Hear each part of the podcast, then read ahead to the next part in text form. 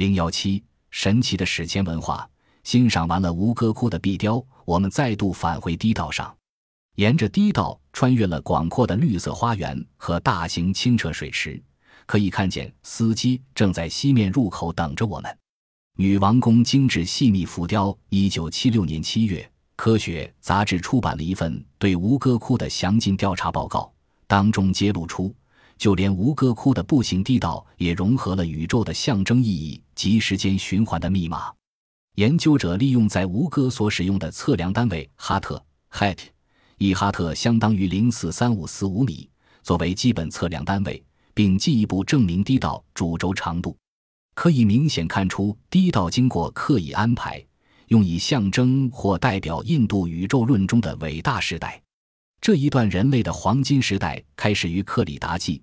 一直持续经过特雷达纪、达夫帕拉纪，直至卡里纪人类最堕落的时代。每个地纪以及地球上的时期各持续了幺七二八零零零年、幺二九六零零零年、八十六万四千年和四十三万两千年。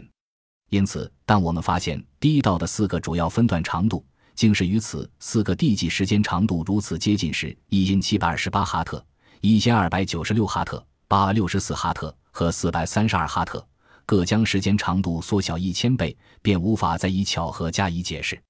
研究者的结论为：四大黄金时代透过了东西向低道长度数字呈现出来，完美的数学关系。印度教相信，今日活在地球上的人类，都正在历经不安和纷乱的卡里纪现今万物循环中，最后也是最为堕落的人类时代。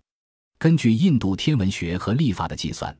卡里纪展开于公元前三千一百年，几乎与古代玛雅人对第五太阳世代计算的起源时间吻合。读者们还记得的话，第五太阳世代便是我们现存的世代，也正是卡里纪世代。玛雅历法不止计算第五太阳的起源，也许算出了它的终结之日——全球大动乱，时间是公元二零一一年十二月二十三日。古印度计算出的四个世代数字：四十三万两千四百三十二、八十六万四千八六十四、幺二九六零零零、一千二百九十六和幺七二八零零零、一千七百二十八，全都有一个相同点，它们都是七十二的倍数。七十二不但是玛雅历法重要时间单位，也与春秋分线的岁差运动有关。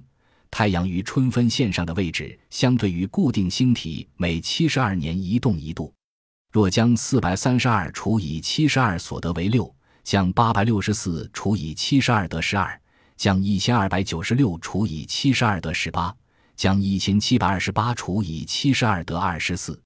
由此可以看出，吴哥乃是先于规模上将时间长度缩为千分之一，然后再将数字七十二的二十四、十八、十二、六的回归倍数关系于低到长度上表现出来。这种完美的数学关系能说是巧合吗？整套地基架构中有没有可能是基于岁差运动的考量而设计？众多迹象证据显示，却有此种可能。驾驭地基系统上的主宰时间架构之一乃是曼凡塔拉 （Manvantara），又名 Manu 时期。每一个曼凡塔拉时期共包含大约七十一套的四连环地基系统。在印度的宇宙论一般准则中。先有大约这样的字眼，但也许就是靠这种先有的例外，才能证明这套准则。现代天文学家已经计算出，在岁差运动中移动一度实际所花的时间七百一十六年，略少于古代的神秘数字七十二。既然传说为故事性质，因此纯粹使用整数并不足为奇。例如，古埃及的赛德神不太可能和七百一十六名共谋者共同谋害欧西里斯。而应该是七十二名。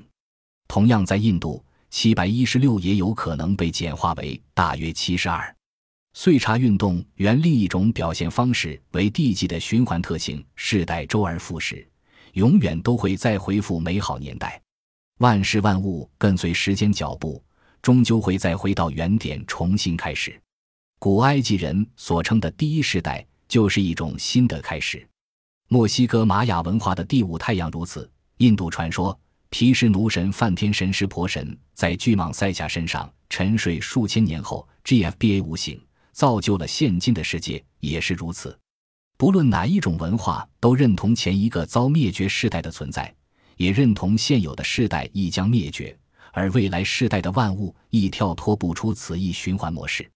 按照摩诃婆罗达古文献所记载，宇宙及其当中的万物持续进行着世代交替。梵天神创造了第一世代，接着由毗湿奴神延续者接棒维持，最后会毁灭于湿婆神手中。然而，在宇宙解体之后，万物再获重生，以克里达纪为首的四地纪循环又重新展开。作为我们现今世代起源的克里达纪，被描述为拥有永恒的正义。在这个黄金地纪时代中，万事万物皆已备妥，没有因为年龄带来的疾病或感官衰退，没有敌意、仇恨、残酷、恐惧、不幸、嫉妒或羡慕。无可哭墙壁上雕刻的舞蹈女神读了这段描述后，我们不由得想起古埃及宇宙论中的第一世代理念。埃及金字塔的经文中说道：“这个世代中没有愤怒、吵嚷、争斗与骚动。”达摩掌司法与责任之神，可对照至埃及的马特女神，在印度传说中被描述为在克里达纪时以四足行走之神。而随后到了所有美德皆消失不见的特雷达纪，达摩神由四足被减为三足；到了达夫帕拉纪，又成为仅剩二足的成天抱怨者。其实，人类心智退化、真理沦丧、欲望、疾病和灾难丛生。虽然罪恶的盛行造就了堕落的时代，但还是有许多人坚守正义道路。进入了我们现存的卡里纪后。达摩神只能无助地依赖丹族。此时，先有人能力守正道，只有四分之一的人保存正义之心。世界生病了，万物堕落，人类变得狡诈。人类之所以不幸，是因为他们不配享有幸运。低俗成为主要的价值观，在饮食上所求无度且不加选择，居住的城市盗贼横行，人类受统治者的迫害，也受大自然。恶荒和战争的摧残，因此，根据传说所言，克里达纪会日渐走上山崩溃之路，直到全人类面临灭绝。对于这一切，天启之神加尔奇 c o k i 以为实现者已完全从玉光中得见。博加范往事书古文献曾记载，在卡里纪行将灭绝之时，其实君王皆已形同盗匪，加尔奇将会以宇宙之神面貌出现。他将骑着白马，手持光亮如彗星般的玉剑，为恶者将受他惩罚，为善者将受抚慰。接着，他将毁灭世界，新时代的人类将于其后自大地废墟中重生。加尔奇骑着他的兽马，以天神毗湿奴维持其所创造宇宙的秩序的化身出现。在印度传说中，他被描绘成人类最后的救星和指引。在黑暗时代中出面拯救美德与良心，毗湿奴神的数个化身一向都现身于大灾难（印度名 Pralayas） 之后，尤其是毁灭世界的大洪水。从古文献中可以得知，毗湿奴化身在每种情况下出现时都有相同的目标：拯救上古文明所累积的智慧，当做遗产留予后世人类。例如，毗湿奴天神为拯救马努萨亚拉塔。Manasatialrita，现今人类的创造者，据说便化身为一只巨大的鱼。